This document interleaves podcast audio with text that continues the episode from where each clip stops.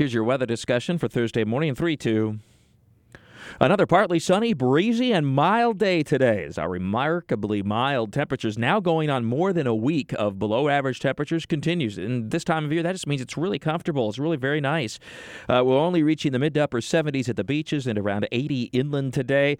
Uh, we had some showers again yesterday coming in off the Atlantic. It looks like less of that kind of activity today, a little bit drier atmosphere, but we did manage to get a little bit of rain on that wildfire in western St. Johns County that as of late Wednesday, Wednesday was now 95% contained. So perhaps complete containment is just around the corner now, with a little help from Mother Nature to some degree, and then also uh, managing, of course, to, to quickly build fire breaks and surround and contain that fire over the last few days. Uh, as a whole, the wildfire danger is not extreme yet, but it is building, and we've been talking about that all week long. We've now gone into a drier stretch of weather, and and now it's going to be turning hotter as we get into next week, and that wildfire danger is going to spike. I'm afraid. It may see an isolated shower tomorrow because a little moisture gets caught up in that easterly flow again, but it would be very hit and miss, uh, and most spots will again stay dry, and then by the weekend into early next week, the story will be the warmer temperatures and the dry conditions continuing. Now, we'll start out your weekend in the low to mid 80s. That's not bad for Saturday. It's still no worse than average, if not a bit below. And then Sunday, start to edge upward to reach the upper 80s in the afternoon. And then by Monday, and for what looks to be a good part of next week, we're above 90 degrees. So there'll be a stretch of hotter weather. And some of that heat will manage to get to the beaches by next week as we start to see the sea breeze have a little bit tougher time initially, at least pushing inland. Uh, but I don't see much in the way of significant rainfall, perhaps breaking down a little bit by next weekend, which would be Memorial Day weekend, and maybe introduce a few afternoon storms.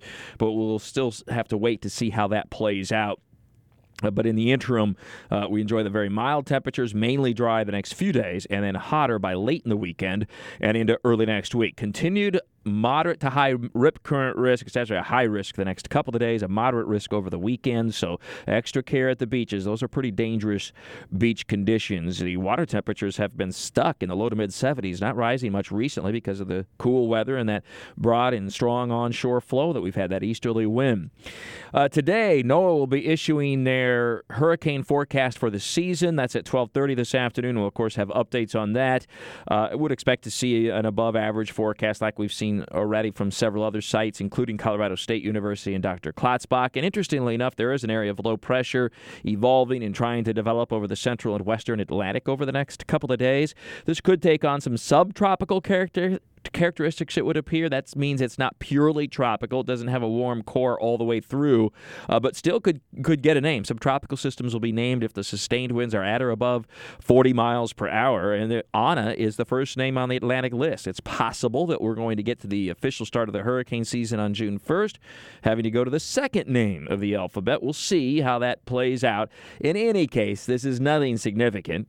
Uh, it will not, as far as we're concerned, here in Jacksonville and northeastern Florida, it will have no no local impacts. It'll kind of drift to the west southwest, this low pressure area over the next couple of days, then turn north and northeast over the weekend. It should rapidly weaken by early next week, but it won't be too far from Bermuda with some gusty winds and potentially heavy rainfall.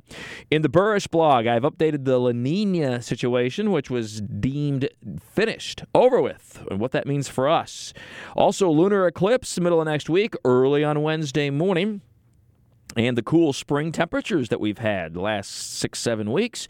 And it's boat safety week starting soon as we head toward Memorial Day weekend. It's in the Buresh blog, WOKV.com and ActionNewsJax.com. With our weather all the time, I'm Chief Meteorologist Mike Buresh for the CBS 47 and Fox 30 Action News Jax First Alert Weather Center for 104.5 WOKV.